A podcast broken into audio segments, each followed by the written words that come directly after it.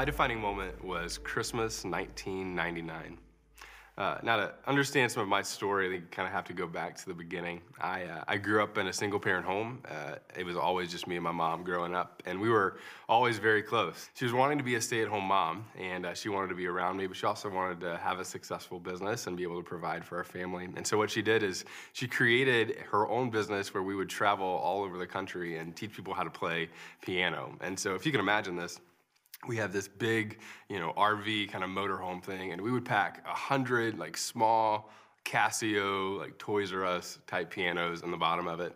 And we'd go all over the country and she would set up, and for a couple hundred people, she would teach them how to play piano. And at the same time, as we were doing this whole business thing, uh, she found time to be involved in all the things that I cared about as well. And so I remember she got me this little like wiffle ball bat, and, uh, and she got me a little wiffle ball, and so I'd go outside and just throw it up and and hit it on my own. And I'll never forget the day. Uh, I was, you know, I was pretty young. She came out, and she came out in a big baseball jersey. And if you can imagine this, the '80s like big poofy curly hair. Walked out with that and a fitted hat on top of it. And uh, she came out, and she was going to pitch to me so that you know I could learn how to hit. Um, but by the time I got to middle school, um, she had been feeling uh, not well. She hadn't been feeling well, and uh, you know she had kind of chalked it up to you know, maybe, you know, the flu or she just wasn't, you know, she wasn't doing well. And I remember she dropped me off at school one day and I was there throughout the day. And, uh, and about midway through, right around lunchtime, I get a call that said, hey, uh, you're going to get picked up early from school. And I remember going down to the office. I had my big book bag on and uh, I saw her there and it looked like she, had, she was pretty upset. And so we got in the car and we drove probably two blocks after that. And in the car, it was just silent. She hadn't said really anything, and I didn't really talk much. And uh, we got to a red light, and there was nobody around. And at that point, she just she just breaks down and she starts crying. And she said, "Patrick, uh, I was just diagnosed with cancer today." And she kept talking from that moment uh, on. But I mean, you know this if you've ever had news like that um, you don't really hear anything after the word cancer. Like there was nothing else that really popped up for me. Uh, I just remember a, an overwhelming amount of emotion uh, that flooded me all at the same time. Uh, as a kid growing up, you know, in a single parent home, I would have men say, you know, you're the you're the man of the house. Like you need to, you know, you take care of your mom. In some ways, I feel like I was stone faced, kind of receiving everything that she was saying and and feeling like I wanted to let it all out, but that I couldn't. And so trying to be like whatever this man of the house thing is. I remember leaning over and giving her a hug, and uh, and when I gave her a hug for the first time uh, that I could ever remember, feeling like I was lying to my mom, saying it's all going to be okay. And what happened over the next couple of days really feels like a whirlwind. Um, we found or we found out that day, and then two days later, uh, she was in surgery. And so, uh, so they, they did the surgery. I stayed at a friend's house, um, and the surgery went really, really great. Everything was successful with the surgery, but there was a long recovery period that was coming up next because she had been so successful in her business. We lived in a large home. You know, we, we had a lot of things. I had, you know, the basketball goal that I always wanted. I had all, I mean, I had everything that I could have ever wanted. And within about a six month period, uh, because of some of the bills that we had, we lost really everything that we had. And we got to the place where we found out that we were going to lose our home. At the time where we didn't know what we were going to do, uh, we didn't have family around. It was just me and her. Somebody from our church reached out and they said, hey, we've got this really small apartment, uh, and uh, if you guys want to live in it for the next, you know, six months or nine months until you get back on your feet, you certainly can do that. We went over to this apartment and uh, we unloaded everything. My mom was still really weak through this recovery process and still not feeling, you know, uh, up to speed. And we got everything in the apartment, and uh, and then for the next several months after that, I think we just kind of we were just kind of living. It felt like one big blur our lives were extraordinarily different. My mom was still recovering and struggling through like how to navigate that. Uh, she wasn't working at the time, and uh, you know we had been living in some ways off of our savings during this point. Uh, I'd go to school and then come back, and when I came back, the rest of my evening was uh, in some ways trying to take care of trying to take care of her and, and do that. So towards the end of this year, we were coming up on Christmas time, and growing up, Christmas was always a really big deal at our house. My mom would uh, she would decorate the whole house. I mean, she would have the most amazing trees. She'd be up on a ladder, you know, nailing lights in and, you know, doing the whole thing. And it was always a big deal for us. But coming up on this Christmas, I mean, obviously, we were going to experience something that was very different. So early December, we were at our house, and it was around dinner time that night and there's a knock at the door. And as soon as I opened the door, uh, there were these five women that were standing there, and they just started like screaming and Merry Christmas and all of that sort of thing. They had on Santa hats and the ugliest Christmas sweaters that I think you could ever imagine. And uh, they were all carrying these presents and lights and decorations. And in that moment, it hit me. They were, they were here to decorate our house, they were here to, to give us gifts, they were here to make Christmas happen uh, in some ways for us. After we open the door and we see these women standing there, turning around and seeing my mom behind me, and what she was feeling in that moment was just this overwhelming joy and thankfulness. And it was something that I hadn't seen in her in a very long time. And it was something that I had been praying for, and that I had been hoping for, and hoping that God would allow us to experience, you know, during Christmas that year. But the crazy thing, it wasn't that it happened in this miraculous way. It wasn't happening in the ways that I expected. That joy that was happening in that moment was made possible because of these five women in my mom's small group who showed up on our behalf to give us something that we could have never given ourselves.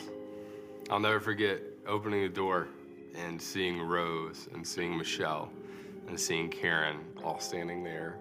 And I don't think they had any idea just how much they were giving us, but it was in that moment that we felt so extraordinarily loved and reminded that we weren't alone and that God was with us. And ultimately, they gave us a gift that we could have never given ourselves.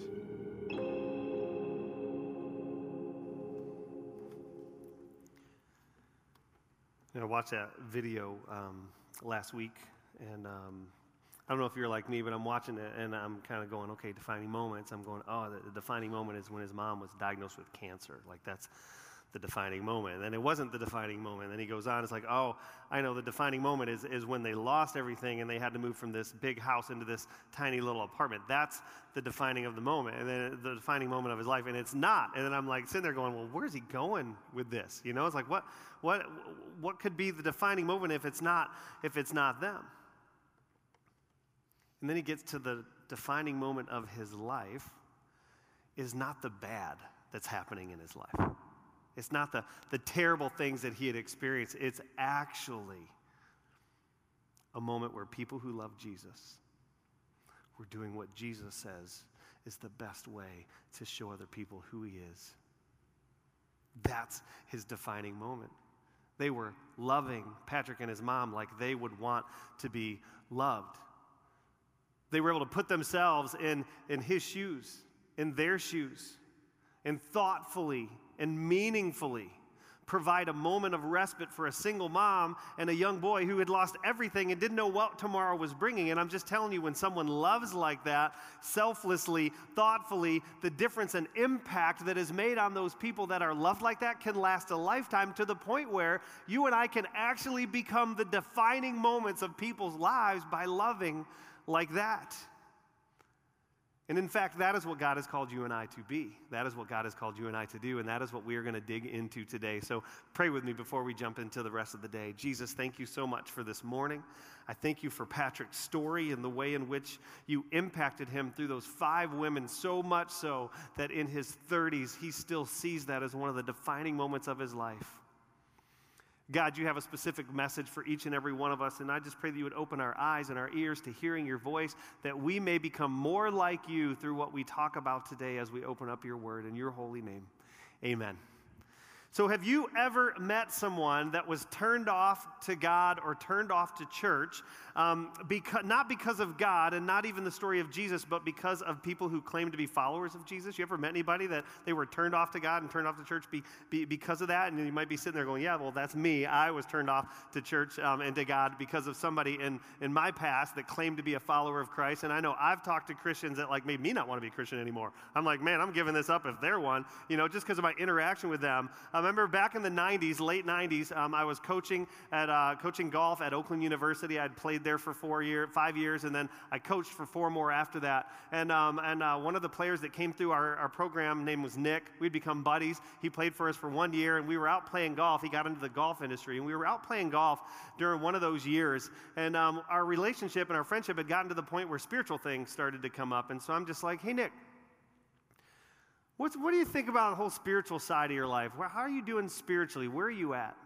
And he's like, he's like, oh, he's like, man, I, am not into any of that stuff, man. He's, he gave me this idea of, of his, his worldview, and he just said, you know, I just believe that if, if, I'm a good person and, and I do good things, you know, then hopefully I make it to heaven. And, and he told me about all the, the bad people he knew that were way worse than him, that they're going to hell, but he's not because he's like better than most people. And just gave me his world philosophy. A lot of people have that philosophy in life. And so I, I just kind of said, well, have you ever thought about Christianity and about Jesus specifically? And he goes on to just for 20 minutes tells me I'm not into that, and here's why. And all he did was tell me story after story of people in his life, family and friends, who had judged him, criticized him, told him that he was going to hell, argued with him, were hypocritical, were abusers. And he just said, So I don't have anything to do with that. And I just, I responded, and I'm like, Well, just have you ever thought about the reality that as human beings, including myself, I was a pastor at the time, and I was assistant golf coach for Oakland University.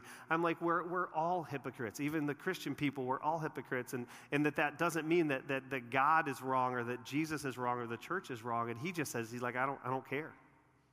He wanted nothing to do with the conversation. It was a non starter. Like our conversation was done um, with that. Now, we still talked about spiritual things, but, but not that necessarily over the next two years as we just continued on in our relationship. And I hope, I hope that over the next two years, that I was able to show him that maybe not all Christians were like the ones he had impacted or, or been impacted by in the past, and that maybe Jesus and God and the church isn't necessarily a bad thing. But I just got to tell you, after two years, we've lost touch. I've never talked to him since.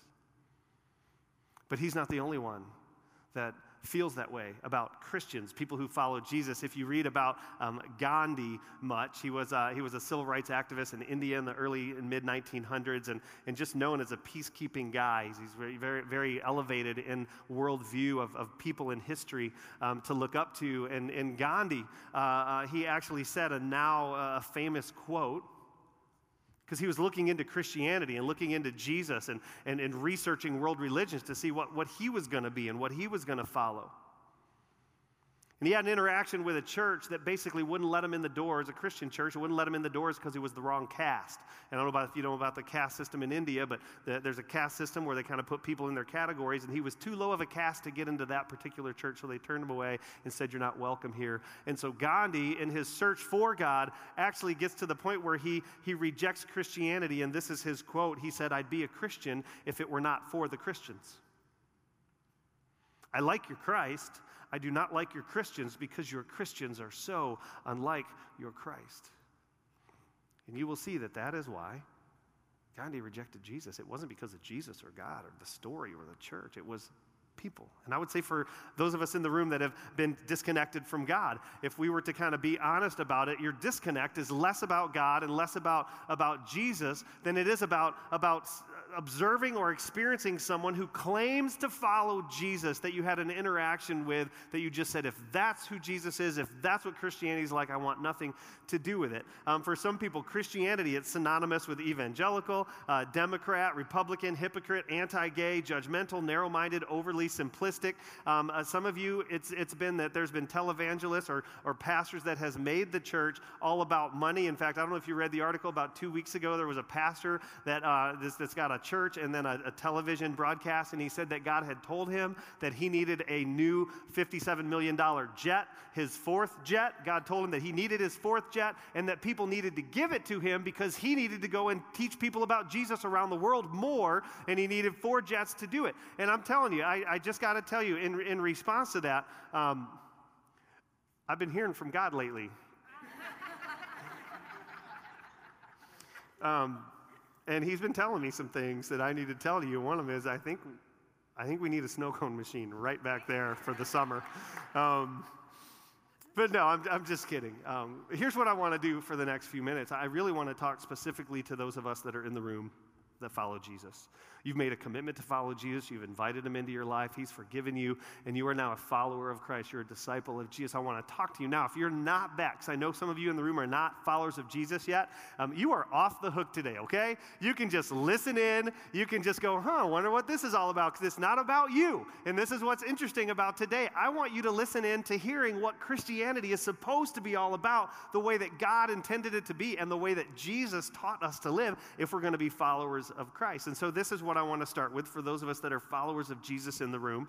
Um, I think it's important for us to recognize and honestly acknowledge this truth. Though Christianity is known for preaching loving grace, oftentimes we have not been characterized as loving and gracious people. Though Christianity is known for preaching love and grace, oftentimes we have not been characterized as loving and gracious people. And because of that, we have actually turned people away from God and turned people away from the church. And I will tell you, there are times in my life where I have been unloving. Even as a pastor, it had once every five years or so, I'm unloving. I'm just kidding. No, there's times in my life where I'm just, I'm not loving towards people. There's times in my life where I, I, I, I, argue. I've tried to argue with people that disagree with me or disagree with the Bible or disagree about God. I've tried to argue them, argue with them about it, and, it, and I know I have turned people off to the church. I have turned people off to, to God, maybe even, you know, which just makes me so ashamed and just bummed. But I know I've done that. Why? Because I have been unloving and I've been uncaring and I've been argumentative. And if you think about it, when you hear stories of people that have walked away from the church and, and walked away from God, and I've talked to a lot of them, I'm talking hundreds in my lifetime. When you hear stories about them, what tends to be the focal point of why they walked away? It's typically a who, isn't it? And that who is not typically God or Jesus typically people say, you know, I used to go to church and then, or I knew a couple of Christians and this happened. It was a who. It was someone who turned them off to God. It was someone who turned them off to church. It was a who. And so here's one of the questions we want to talk about. How do you make sure that the who isn't you? How do you make sure that the who that's turning people off to church isn't you? And the answer is really simple. It's one word, it's four letters. In fact, I thought we'd play hangman today. I'm just kidding. We're not going to play hangman. It's making sure you're awake. Um, you know, it's like my daughter last service, and she's like, Well, Dad, I might fall asleep. And I'm like, Girl, you better not be falling asleep while I'm talking. You know, it's like kind of one of those deals where it's like, don't be falling asleep. But it's one of those deals where I've heard it said many times in my life. I don't know who said it to me the first time, but I know I've said it hundreds of times since. It's been said this you don't argue people into the kingdom of God, you love them in.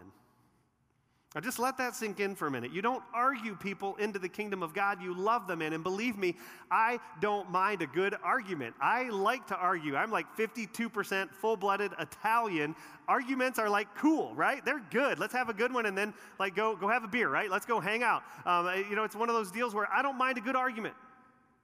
I've tried to argue with people into the kingdom, and guess what I found? It doesn't work. There's not been one time in my life that I've argued with somebody to the point where they're like, okay, I'm in, let's pray right now. Not one time. But I've lost count of the times where, in a moment of compassion, in a moment of being loved, at just the right time and just the right way, I've seen people fall to their knees and accept Jesus Christ. You don't argue people into the kingdom of God. You, you actually love them in. You want to introduce people to Jesus, you love them first. If we want this church to be so darn attractive that we can't handle all the people that are coming and we run out of chairs, it's like let's create an environment that's just that's just love oriented, where people come here and they are loved exactly like they need to be loved because they're involved with a group of people that are loving people. In fact, love is so attractive and so powerful that Jesus said if your life is characterized by being loving, you actually will fulfill, by being that way, every part of the law of God. Everything that's required of you by God. If, you, if your life is characterized by being a loving person, you will fulfill all of it. And, uh, and he, he says that in Matthew 22. He's teaching um, one day, and there's a group of religious people who were all bent up about rules. They had actually come up with 613 rules that if you followed, God would accept accept you and you would be better than everybody else and you would work your way to God, um, they ask him this question in Matthew 22 36 Teacher, what is the most important commandment in the law of Moses? They're like, hey, we're all about the law, we're all about the rules, give us the top one. And Jesus goes, okay. You must love the Lord your God with all your heart, all your soul, all your mind. This is the first and greatest commandment. You find that in the book of Deuteronomy where Moses said that. But then Jesus, kind of in the next breath, adds a second one to it. He says, Here's the top one, then he gives a second one. And he says in 39, a second is equally important. Love your neighbor as yourself. And so let's just hit the pause button on that one and ask a question. So you're saying the second is equally important, meaning the second one is kind of just like the first. The second is as powerful as the first. The second and the first are really almost like the same commandment. Is that what you're saying, Jesus? He continues in verse 40. The entire law and all the demands of the prophet are based on these two commandments. They equally bear the weight of all the laws, all 613 laws that the religious people had made up to earn their way to God, to make themselves acceptable to God. Jesus obliterates all 613, boils them down to two. Could Jesus really be saying that loving others is as important as loving Him? Certainly, that's not what he's saying. He's not, he's he, like loving God has to be more important, right? It's got to be loving God and then loving others. I mean, all right, maybe it's a fingernail. Okay, I got really big fingernails. Okay, maybe it's a fingernail less, but it's like it's got to be loving God and, and, and then it's loving others. Is Jesus saying that they're, they're equal? They're as important as each other? Three chapters later, in Matthew 25, Jesus begins to speak about the future when you and I will stand before Him as He judges our lives on earth, okay? And that day, you and I are to need like two or three extra pairs of underwear because I think it's to be scary, okay? It's to be one of those deals. But just so you know, Scripture is unbelievably clear that, that there will be a day that we stand before God and we have to give an account for what we did with our life here because what we do in our life here is directly tied to what happens after this life. And so Jesus actually gives us a glimpse into that future day. He gives us a glimpse of the future. In Matthew 25, verse 31, it says, When the Son of Man, which is how Jesus um, uh, you know, talked about himself, when the Son of Man comes in his glory and all the angels with him, he will sit on his glorious throne. All the nations will be gathered before him, and he will separate people one from another as a shepherd separates the sheep from the goats. He will put the sheep on his right and the goats on his left. Then the king will say to those on his right, Come, you who are blessed by my Father, take your inheritance, the kingdom prepared for you since the creation of the world. How cool is that to think about? Since the creation of the world, it's a kingdom prepared for you. For I was hungry and you gave me something to eat. I was thirsty, and you gave me something to drink. I was a stranger, and you invited me in. I needed clothes, and you clothed me. I was sick, and you looked after me. I was in prison, and you came to visit me. And, and they won't understand him, is what the story says. It's, they won't understand what he is saying. So he goes on, then the righteous, they answer him Lord, when did we see you hungry and feed you, or thirsty and give you something to drink? When did we see you a stranger and invite you in, or needing clothes and clothe you? When did we see you sick or in prison and go visit you? And what are they saying? We never saw you. I mean, those people weren't you that we helped. I mean, if it would have been you, we would have served you, man. We would have rolled out the red carpet if it would have been you, but, but we didn't see you. And then Jesus reveals how important this is to him and backs up what he says in chapter 22. He says in verse 40, the king will reply, Truly I tell you, whatever you did for one of the least of these brothers and sisters of mine, you did for me. Meaning this if you love others like you love yourself, if you sacrificially love people around you, if you serve and give to those in need, the hungry, the thirsty, the stranger, the naked, the sick, the lonely, the isolated of this world, if you love them, it's as if you were loving God Himself. I'll just tell you one of God's desires for your heart and mind is that you and I fall so much in love with God and in love with loving other people that it works its way so deep into our bones that it becomes a natural outpouring of the lives that we live on this planet. That's his goal. You want to know is that you live a life where you see needs and you meet needs. You see needs and you meet needs. Because when you do that, little boys with single moms that have cancer and can't provide Christmas for their son have moments where they're loved with God's love in such a way that it literally reverberates for the rest of their lives. And reveals what? how God loves us. What were those women doing? What were those five women doing? They were loving Patrick and his mom like they would want to be loved. They were able to put themselves in their shoes and go, if I were a single mom and I had a little boy and I had cancer and I didn't have anything left to my name and I was living for free in somebody's apartment, I couldn't provide uh, anything for Christmas, what would I want someone to do for me? How would I want to be loved? And they did that. And it was so impactful. Patrick looks back as a 30 something year old and goes, that was the defining moment in the midst of all this bad stuff. That's the defining moment. Now, I wish that Jesus would have stopped right there in what he was explaining about, about love and the sheep and the goats. I wish he would have just stopped right there, but he didn't stop right there. And, and it's like, I, I wish I would feel okay with just teaching the first half of this story, but I can't because it's a, it's a first half of a whole. Jesus goes on and he starts telling the other side of, of this, this idea. And he says, Then he will say to those on his left, remember, he talked to the, to the sheep, and then he says to those on his left, Depart from me, you who are cursed, into the eternal fire prepared for the devil and his angels, for I was hungry, and you gave me nothing to eat. I was thirsty and you gave me nothing to drink. I was a stranger and you did not invite me in. I needed clothes and you did not clothe me. I was sick and in prison and you did not look after me. And they will also answer, Lord, when did we see you hungry or thirsty or a stranger or needing clothes or sick or in prison and did not help you? And Jesus says back, He says, Truly I tell you, whatever you did not do for one of the least of these, you did not do for me, then they will go away to eternal punishment, but the righteous to eternal life. And let me just tell you the struggle with these verses, because it's like it, it's, it's, um, it's this struggle with who will experience the wrath of God, right? It's like we think the people that will experience the wrath of God, it's, it's the drug dealers, it's the murderers, it's the pornographers, it's the thieves, it's the bad people, right? Well, here's the difficulty of this verse it's also the good guys who neglect the poor. It's the people that see a need and don't meet it. It's the people that are so focused on themselves that they don't even see needs of people around them anymore. And they miss the opportunity to love on people right in front of them that desperately need it. People in need are so close to the heart of God that if you miss them, if you overlook them, if you neglect them, it is as if you are neglecting God Himself. That's why this is such a hard teaching.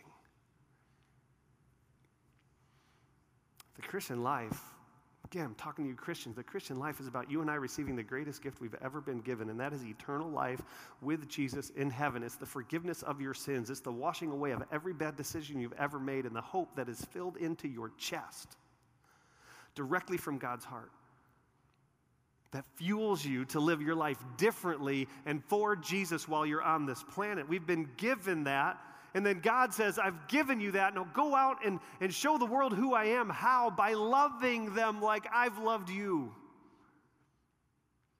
And so let me just give you a, a statement to us Christians. It's following Jesus isn't just about you.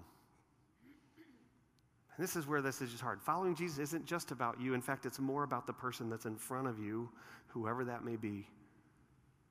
And Jesus says it this way John 13, 34 A new commandment I give you, um, that you love one another, just as I have loved you. You also are to love one another. By this, all people will know that you're my disciples, you're my followers, if you have love for one another. Well, here you got to look at if Jesus is saying love like I love, how did Jesus love? He gave up his life for us. Do you realize that? He gave up everything for us. And when he walked the earth, he showed us what that looked like. He loved people, he touched and healed the sick, people that no one else would even touch. Jesus went right to him and grabbed them, touched them, put his hand on him, healed him. He treated women with equal status as men. He talked to them and they talked to him. He cared for children that nobody in society tended to see. He cared for children and elevated them. He, he looked after the poor and the widows, the needy, the broken, the spiritually destitute. And he says, If you're a follower of mine, you're to love like I loved. And I'll just tell you what impacted Patrick to this day as he looks back is love. Someone going out of their way at just the right time, doing just the right thing and that spoke of God's love to him. Now, I don't know if you caught it, but how did those women know of her need? Did you guys catch it? How did they know? Small group. Get in a group, people. That's what that means. Get in a group, people.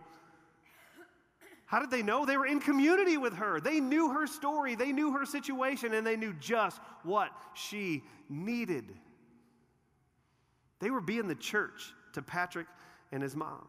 And I love that because that's what small groups are designed to do. You can come here and you can hide in this room for years if you want to, but when you get in relationships with people, in small group relationships, and they get to know who you are, you get to know them, guess what? You can start meeting needs that you might not even knew they had. And so, this is what I want to do. I want to get personal with our church for just a few minutes. I've always dreamed of leading and being a part of a church where the people in it can actually say and mean from the bottom of their hearts these next four words I'm about to say. And this is this is hard to get to this place, but I dream we can get there. I know we can get there, and I think we've been there, and I think we're there in a lot of ways. But I've always wanted to lead a church and be a part of a church where the people in it can say and mean these four words. It's not about me. It's not about me. I've longed to be a part of a church where the people in it say, you know what, the church is not about me. The service is not about me. Church is not here to fulfill my needs. The church is actually here to meet the needs of people that aren't here, to meet the people that are in front of us. It's about reaching people that are far from God and telling them who He is through creating such an incredible environment that when they walk in, they are so well loved from the parking lot on in that they just are immersed in who God is at that time. It's love. It's love that gets people into the kingdom of heaven. I've always longed to be a part of a church where people are willing to say it's not about me, and that's really hard to do because I just got to be honest with you about me. I'm selfish. And I struggle constantly with making my life about me. I, I, struggle constantly with wanting to get what I need and what I want from other people and from organizations and from things that I'm a part of. And it is about me so much of the time that I'm just like, I don't want to live that way.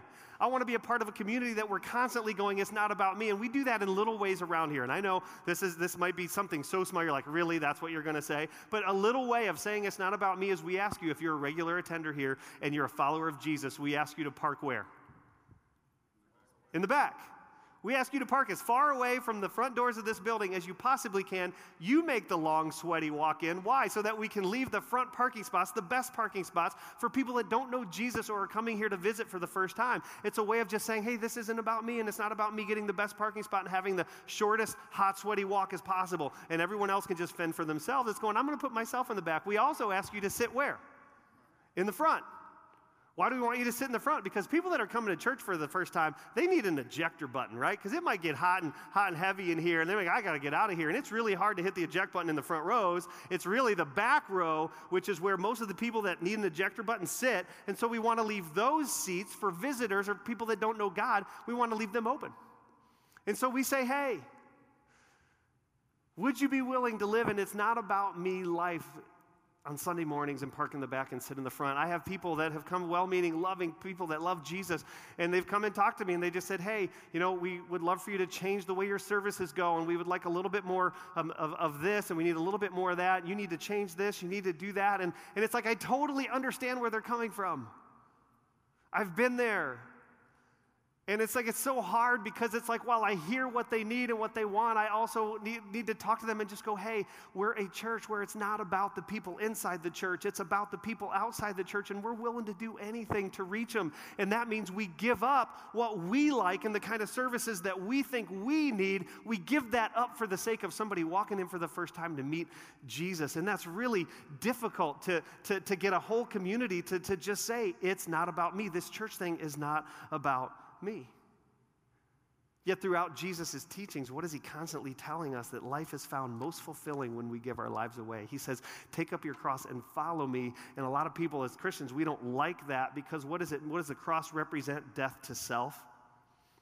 And who wants to pick up dying to their self and follow Jesus? Who wants to make their life not about them when there's so many cool, fun things when you make your life about yourself? Yet Jesus says, Hey, you want to live life like I intended? Give it away you'll find life like you never believed. And so it's like that's where we have this trust relationship with God that, okay, if we give our lives away, God, if we give our lives away, we trust that you're going to give us more than what we need. You're going to give us everything we long for and need. So here's the question What do we do? What do we do? How do we handle this? How do we make sure we're a sheep and not a goat? Well, here's what you do you ask God to help you. You ask God to help you. That's, I'm telling you, that's the only way you can do it in and of yourself. And I'm going to speak for me, and I'm going to assume that it's with you too. In and of, of, of myself, with my own strength and my own power, I am incapable of putting others' needs before me. I can't do it consistently. I have flashes of brilliance when I do it that way, but consistently it's not possible. I need God's help on a regular basis. And I'm like the pastor leader guy, right? I'm the one saying, hey, follow me as I follow Christ on my good days, okay? I'm a bad days, don't. I'm a good days, do. And so I'm like constantly going, Jesus, help me take care of the needs in front of me because I don't see them sometimes because I'm so full of seeing my own needs. So, what do we do? We ask God this sentence. We ask Him to open our eyes to the needs around us and love others like we would love to be loved. That's what we ask God to do. God, open my eyes to see the needs of other people and then help me love them like I want to be loved. And how we do that, I got three questions I want to ask you. And this is just kind of a way for you to kind of figure out how do you do that. Um, uh, but before we get into those questions, we're going to receive our offering. So, ushers, if you guys can come on down. Um, for those of you that call Kensington home, this moment is really cool. It is a not about me moment. This is a moment where we just say, hey, the finances and resources that God has given to me were given to me by Him, and they are actually His. And he has asked me to give a little bit back to him. And so this is where we do that. We say, God, even our finances are not about me, they're about you. And we give back. And for those of you that do that, thank you for doing that. For those of you that are guests here, I'm just telling you, just like I said this message, you know, you're off the hook. You're off the hook in this moment. You don't have to give a thing um, unless you got like a $1,000 bill in your wallet. Give that, okay? Uh, do they even make those? Um, I'm just kidding. That was a joke. Like maybe it was a bad timing for a joke. My bad. Um, so here we go. So while we're doing that, uh, how do we live this out? Three quick questions. The first one is this Who is in front of you? Who is in front of you? One of the questions ask God, God, open my eyes, help me love others like I want to be loved. Who's in front of me? Reveal to me who you've already put there that is in need. And chances are, right this moment, if you're asking that question, there's a name that just popped into your head and you know who it is. It's a work, it's a coworker, it's someone on your street, it's a friend, it's someone that you know is in need. It might be the homeless person that you've seen down the street. There's a name or a face that popped into your head, and because you're asking God who is in front of you, um, and that would be that would be God saying, "This is the person I want you to love them. Go out of your way, take on the inconvenience of love, because love is inconvenient." And see who's already in front of you. The second question you ask is, well, then what are you going to do for them? See a need, meet a need. If you've got that person, what are you going to do for them? You don't have to put on your superhero shirt, you know, like that opening song was all about superheroes. You don't have to do that to see a need and meet a need. It can be as simple as going, What do I already have in my hand that I can give to somebody that might help them? And I'll just tell you a, a couple of really quick stories. Um, about four weeks ago, we were doing a message where we were talking about serving. And um, the whole point was is, is God asking for what's already in your hand and just give that to Him and He'll multiply it and use it for miraculous things. And I'm walking out of the church office in the morning um, about 7:45 to come here, and um, as I'm walking out, I happen to glance to the side before I push the door open, and I can see that there's a, a, a woman that has uh, taken up residence outside the door, and she's um, kind of stirring and waking up here. I saw her when I came in, but she was dead asleep, and now she's awake. Her name's Joyce. She's a homeless person in our area. I've known her for a number of years, and uh, have interacted with her a number of times. And so I'm going to walk out the door, and I'm like, man, I'm doing a message on what's in your hand. I can't walk out of here and not do something, right? The whole message is on that. So I'm like, what's in my hand? Nothing, okay? I got nothing. Reach in my pocket, I have a dollar. And I'm like, gosh, that's horrible. It's a dollar. And I'm like, well, it's at least a coffee, right? So I start walking around our office. What can I, what's in my hand? What's in this office that I can give her that might help? I find a stack of t-shirts in one of our offices that I'm like, okay, that's helpful. I grab a t-shirt. I go to our little mini fridge. We have a cold iced water in there, a water bottle, a brand new one. And so I grab that and I walk outside and I'm like, hey, Joyce, good morning. And I'm like, I got a few things for you. And I'm like, here's a dollar and I've got some water and I've got a shirt. And she just looks at me and she just says, thank you so much. And, uh, and, I, and I say, have a good day because we've, we've got a relationship. I don't know if she remembers me, but I know her. Um, and and I, I come on to church. But it can be that simple. What's in your hand that you can just give to somebody that's in need? I look at the way people have loved me, and a really quick story, but uh, back in the day, um, I, I, I, lost my leg in an accident 20 years ago, helping a lady change a tire. I spent four months in a wheelchair. During this time, we, we, were, we were living in an apartment that wasn't conducive to getting a wheelchair around, and we were looking for a home. Um, one of our good family friends, Chuck Karn, big, huge, heavy-set guy. I mean, he was massive. He was our realtor. And there's something he did that I literally have forgotten until today, and I might have told it one other time in my life. Every home we went to look at, I couldn't get into the home to see it because they were none of them were handicap accessible. he would put my wheelchair together. Melissa and I, Melissa couldn't get me in these homes. And they were all like all jacked up and steps and stuff. He would put me in my wheelchair. I just, I still feel him wrap his, he'd bend down, wrap his arms around me and grab the wheels of the wheelchair, pick me up like this and walk me up the stairs and set me in the house so that I could see it. For 20 to 30 homes, Chuck Carn would lift me up and put me in this home. And the cynical side goes, oh, well, he just wants the sale, right? No, this is a family friend of ours. He never complained once, always did it with joy. And I'm telling you, you want to feel loved? Have somebody in one of your greatest times of need just love you, just take care of a need you have. I still remember that. Gosh, I was, I was, in tears this morning just thinking about it. I'm like, I can't believe he would do that and just did it. He didn't ask if I wanted him to. He said, You're seeing this house. I'm like, Okay, how are you going to do this? And he's like, mm, You know, it's like, it was crazy. That's love. Who's in front of you? What are you going to do? And then finally, the last one what family rhythm will you put in place to impress serving on the heart of your kids? And I'll just tell you, I love that my family serves at this church. I got a 14 year old son right now. He's backstage. He's the assistant stage manager, and he's the guy that's telling the band to come out in a few minutes. And I love it because I like to tell Travis, your whole job is to tell adults what to do. You can tell them where to go, buddy. And he's like, I know, right? Um, and he serves. He serves every other week doing that. And then my my 16 year old son, he serves in K Kids. My 11 year old daughter serves in the nursery on and off whenever they have a need. Why? Because I just want my kids to know that if you're a follower of Jesus, what do you do? You give your life away missions trips. Two of my boys have been to Haiti. Um, we do uh, East Winter Garden, uh, Dillard Elementary School. Any chance we get to put serving in front of them in the name of Jesus, we do because we want that to be a part of our family rhythm because it starts when you're young.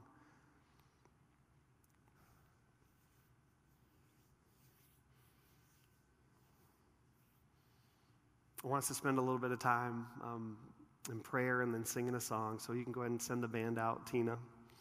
And I want to pray for us because I believe that this message today is so important to the heart of God that you and I need to really dwell on it and begin asking those questions Who's in front of us and what are you going to do? How do I build this into the rhythm of my family? Let's pray together. Jesus, I thank you.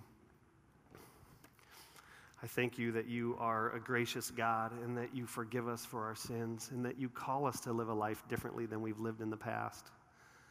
God, I pray for us in this room that uh, maybe we are followers of yours, but we have stopped seeing the needs of people around us. God, I pray that you would open our eyes of our heart right now, that we might see needs and be willing to meet them.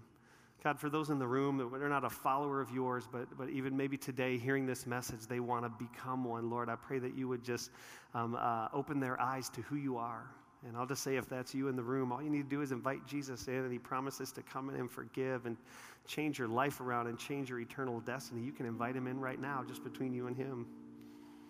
But Lord, help us to be the kind of community that loves like you love. Help us to be the kind of community that doesn't turn people off to church and off to you, but actually draws people in because we're so darn loving that it's like a light in the darkness, a beacon in the, in the stormy waters of life that people can, can lean towards and go towards to find the love that all of us so desperately need, Lord. Help us to become that in your holy name. Amen. We're going to sing a song. And um, I, uh, it's one of my favorite songs right now, um, worship songs. It, it's, it's so impactful to me every time we do it. But I want us to sing it from a little different perspective. Um, it's about God's love and how He recklessly loves us. And in light of today, I want you to hear that song a little differently, um, maybe through the lens of what would it look like if Jesus, in, in this song is about how God loves us, what would it look like for me to love others like this song says Jesus loves?